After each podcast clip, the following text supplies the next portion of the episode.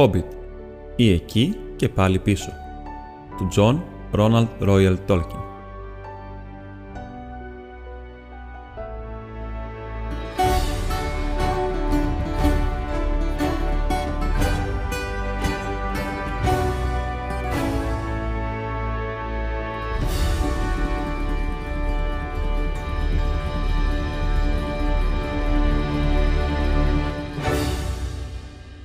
Κεφάλαιο 14 Φωτιά και νερό.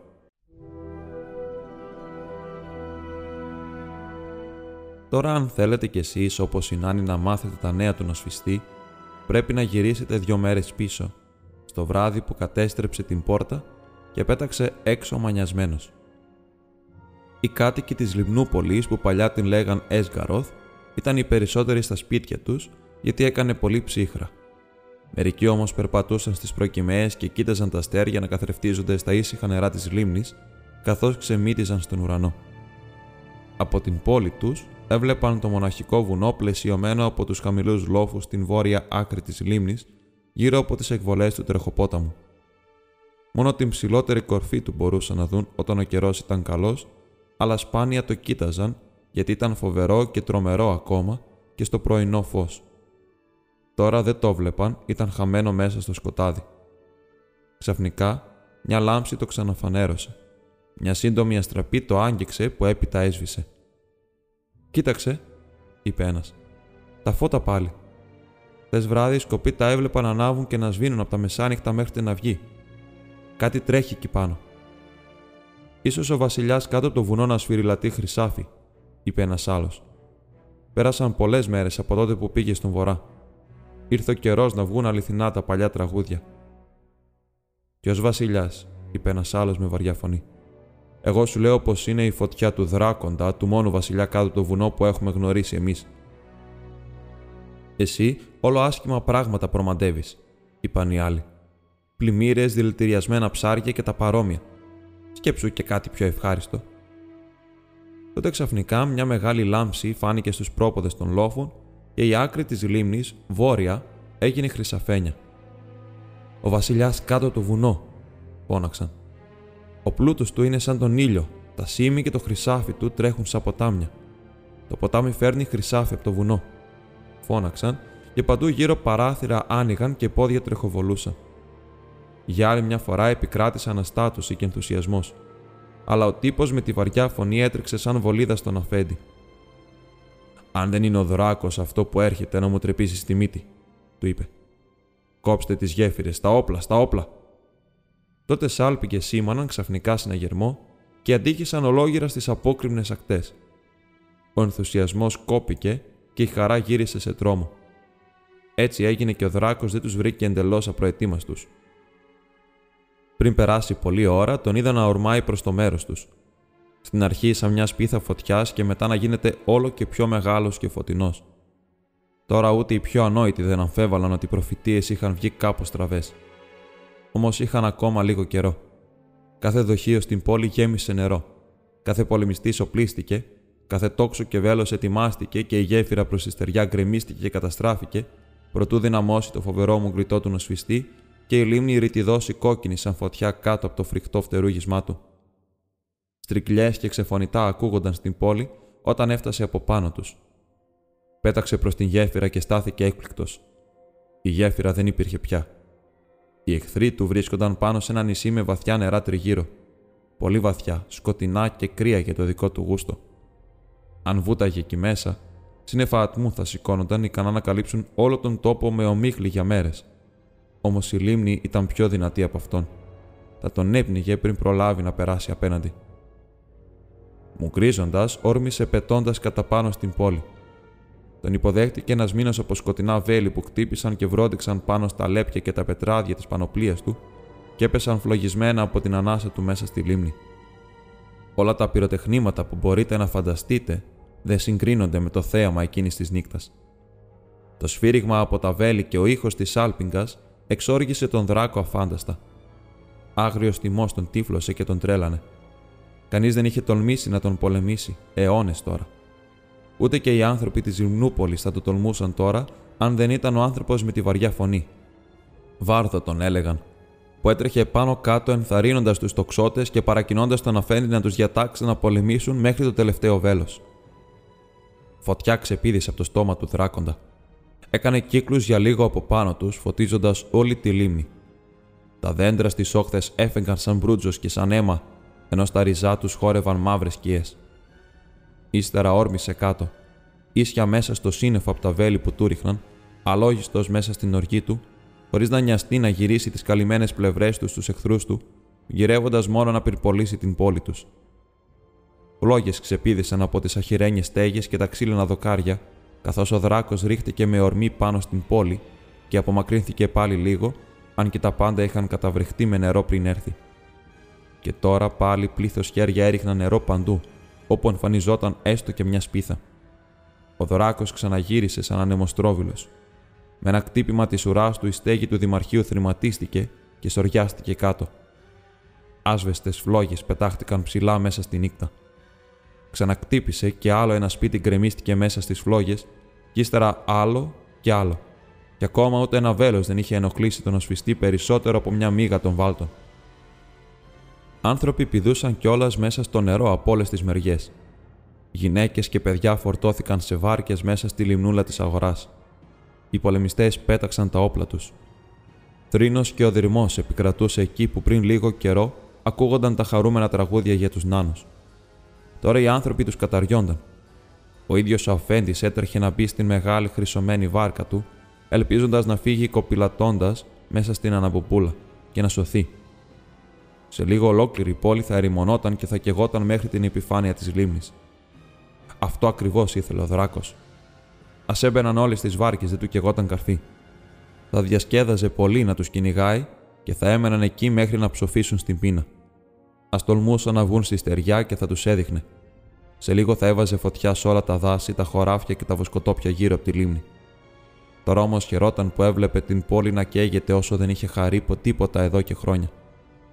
Είχε απομείνει όμως μια ομάδα από τοξότε που κρατούσαν ακόμα το πόστο τους ανάμεσα στα φλεγόμενα σπίτια.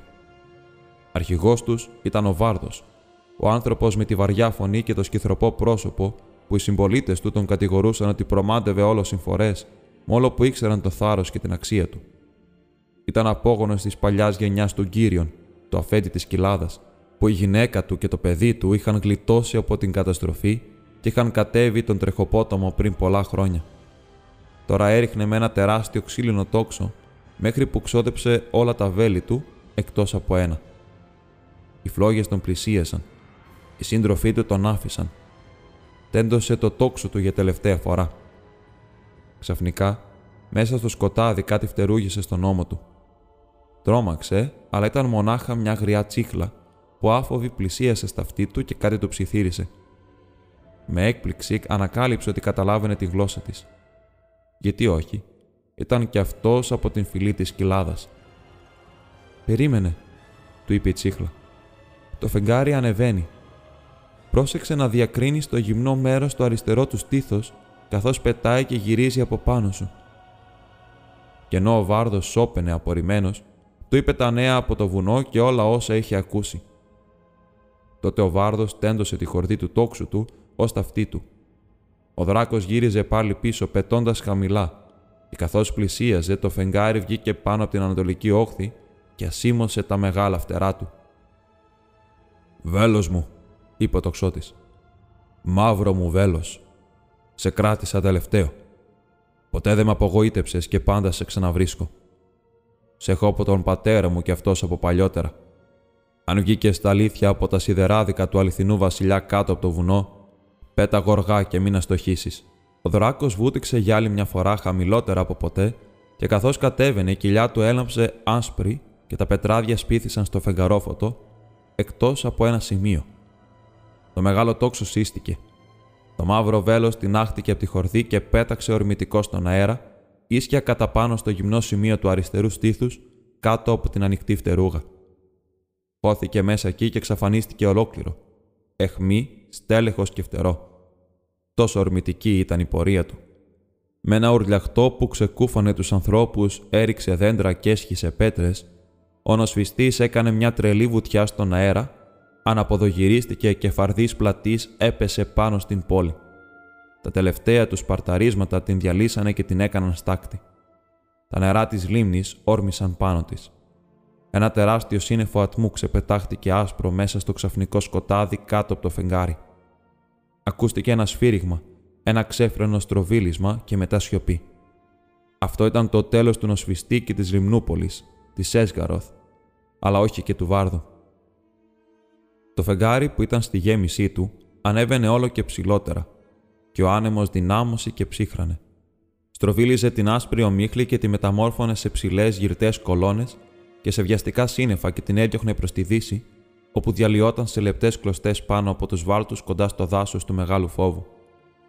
Οι αμέτρητες βάρκες φάνηκαν τότε σαν σκούρες κοιλίδε πάνω στην επιφάνεια της λίμνης, και ο άνεμος έφερνε τις φωνές των ανθρώπων της Έσγαροθ που θρυνούσαν τη χαμένη πολιτεία τους και τα ρημαγμένα σπιτικά τους. Όμως, αν το καλοσκέφτονταν, θα έπρεπε για πολλούς λόγους να είναι ευχαριστημένοι. Μόλο που θα ήταν υπερβολικό να έχει κανείς τέτοια απέτηση εκείνη ακριβώς την ώρα. Τα τρία τέταρτα τουλάχιστον των κατοίκων της πόλης είχαν γλιτώσει τη ζωή τους. Τα δάση, τα χωράφια, τα βοσκοτόπια, τα ζώα τους και οι περισσότερες από τις βάρκες τους έμειναν απείρακτες. Και το πιο σπουδαίο, ο δράκος ήταν νεκρός. Αλλά τι σήμαινε αυτό δεν το είχαν ακόμα συνειδητοποιήσει. Μαζεύτηκαν πένθυμα μπουλούκια έξω στις δυτικές όχθες, τρέμοντας τον κρύο άνεμο, και το πρώτο ξέσπασμα της οργής τους είχε σαν στόχο τον Αφέντη που είχε εγκαταλείψει την πόλη πολύ νωρίς, ενώ υπήρχαν ακόμα μερικοί άντρες πρόθυμοι να την υπερασπιστούν. Ε, μπορεί να έχει μυαλό για το εμπόριο και τις επιχειρήσεις, ιδιαίτερα τις δικές του, μουρμούρισαν μερικοί. Αλλά δεν αξίζει πεντάρα σε μια κρίσιμη ώρα. Και πένευαν το θάρρος του Βάρδου και την τελευταία βολή του, τη θανάσιμη για το δράκο. Αν δεν είχε σκοτωθεί, έλεγαν όλοι, θα τον κάναμε βασιλιά μας, Βάρδος ο δρακοτοξευτή, από τη γενιά του Κύριων. Αλίμονο χάθηκε. Πάνω στην κουβέντα τους, μια ψηλή σιλουέτα βγήκε μέσα από τις σκιές. Ήταν μουσκεμένος ως το κόκαλο, τα μαύρα του μαλλιά κρέμονταν βρεγμένα στο πρόσωπο και στους ώμους του και ένα άγριο φως έλαμπε στα μάτια του. Ο Βάρδος δεν χάθηκε, φώναξε. Βούτυξε από την Έσγαροθ στη λίμνη όταν σκοτώθηκε ο εχθρός. Εγώ είμαι ο Βάρδος από τη γενιά του Κύριων. Εγώ είμαι ο φωνιάς του δράκου. Βασιλιά Βάρδε, Βασιλιά Βάρδε, ζητοκράβγαζαν. Όμως ο αφέντης έσφιξε τα δόντια του που κτυπούσαν. Ο Κύριον ήταν άρχοντας της κοιλάδας και όχι βασιλιάς της Έσγαροθ, είπε. Στη Λιμνούπολη πάντα εκλέγαμε άρχοντες ανάμεσα στους σοφούς και τους ηλικιωμένους, και ποτέ δεν ανεχτήκαμε να μας κυβερνούν απλοί πολεμιστές. Αφήστε τον βασιλιά Βάρδο να γυρίσει από το στο δικό του βασίλειο. Η πόλη της κοιλάδας λευτερώθηκε τώρα χάρη στη δική του αξία και τίποτε δεν εμποδίζει την επιστροφή του. Και όποιος θέλει μπορεί να πάει μαζί του αν προτεμάει τις κρύες πέτρες στην σκιά του βουνού από τις πράσινες όχθες της λίμνης. Οι μυαλωμένοι θα μείνουν εδώ για να ξανακτήσουμε την πόλη μας και να χαρούμε πάλι την ειρήνη και τα πλούτη της. Εμείς θέλουμε τον Βάρδο για βασιλιά, φώναξαν σε απάντηση όσοι ήταν κοντά. Βαρεθήκαμε τους γέρους και τους παραδόπιστους. Και όσοι ήταν πιο μακριά έπιασαν και αυτοί το σύνθημα. Ζήτω το ξώτη κάτω παραδόπιστος. Μέχρι που η κραυγή αντίχησε σε όλη την παραλία. Εγώ είμαι ο τελευταίος που θα υποτιμήσω τον Βάρδο το τοξότη, είπε ο αφέντης με στόμφο, γιατί τώρα ο Βάρδος στεκόταν δίπλα του. Κέρδισε σήμερα μια περίοπτη θέση στον κατάλογο των ευεργετών της πόλης μας και αξίζει να γραφτούν για αυτόν πολλά αθάνατα τραγούδια. Γιατί όμως, αγαπητοί μου συμπολίτες, και εδώ ο Αφέντης σηκώθηκε όρθιος και μίλησε πολύ δυνατά και καθαρά. Γιατί ρίχνετε πάνω μου όλες σας τις κατηγόριες; Για ποιο λόγο θέλετε να με καθαρέσετε; Ποιος ξεσήκωσε τον δράκο από την άρκη του, μπορώ να μάθω; Ποιος πήρε από εμά πλούσια δώρα και άφθονη βοήθεια και μας έκανε να πιστέψουμε ότι τα παλιά τραγούδια θα έβγαιναν αληθινά; Ποιοι εκμεταλλευτήκανε την καλοσύνη μας και τις ευχάριστες φαντασιώσεις μας, τι λογής χρυσάφι μας έστειλαν με το ποτάμι για να μας ανταμείψουν, τη φωτιά του δράκου και την καταστροφή. Από ποιους θα πρέπει να απαιτήσουμε αποζημίωση για τις καταστροφές που πάθαμε και βοήθεια για τις χείρες και τα ορφανά μας; Όπως βλέπετε, ο Αφέντης δεν είχε κατακτήσει το αξίωμα αυτό έτσι τυχαία. Τα λόγια του είχαν σαν αποτέλεσμα να ξεχάσει ο κόσμος για την ώρα κάθε σκέψη για νέο βασιλιά και να στρέψει την οργή του ενάντια στον Θόριν και την παρέα του. Άγρια και πικρά λόγια ακούστηκαν από όλες τις μεριές. Και μερικοί από εκείνους που πριν τραγουδούσαν δυνατότερα από όλους τα παλιά τραγούδια, Τώρα φώναζαν πως οι νάνοι ξεσήκωσαν επίτηδες τον δράκο εναντίον τους. Ανόητη, είπε ο Βάρδος. Άδικα σπαταλάτε τα λόγια και την οργή σας ενάντια σε αυτά τα δυστυχισμένα πλάσματα. Σίγουρα θα χάθηκαν πρώτοι μέσα στη φωτιά, πριν ο νοσφιστής έρθει σε εμά. Τότε, και ενώ ακόμα μιλούσε, ήρθε στο μυαλό του η σκέψη του παραμυθένιου θησαυρού του βουνού που έμενε χωρίς φρουρό και ιδιοκτήτη και σώπασε ξαφνικά. Σκέφτηκε τα λόγια του αφέντη και φαντάστηκε την πόλη της κοιλάδας να ξανακτίζεται πλούσια και δυνατή. Φτάνει μόνο να έβρισκε ανθρώπους να πάνε μαζί του. Στο τέλος, μίλησε πάλι. Δεν είναι ώρα τώρα για θυμωμένα λόγια, αφέντη, ούτε για να καταστρώσουμε μεγαλόπνοα σχέδια. Έχουμε πολλή δουλειά μπροστά μας. Εξακολουθώ να είμαι στην υπηρεσία σου, μόνο που σε λίγο μπορεί να ξανασκεφτώ τα λόγια σου και να τραβήξω κατά το βοριά, μαζί με όποιον θελήσει να με ακολουθήσει. Μετά έφυγε με γοργό βήμα για να βοηθήσει στην ετοιμασία των κατασκηνώσεων και στην περίληψη των πληγωμένων. Ο αφέντης όμως τον κοίταξε βλοσιρά από πίσω καθώς έφευγε και έμεινε καθισμένος εκεί που ήταν. Σκεφτόταν πολλά και έλεγε λίγα, ίσα ίσα για να φωνάξει τους άντρες του για να του φέρουν φαγητό και φωτιά.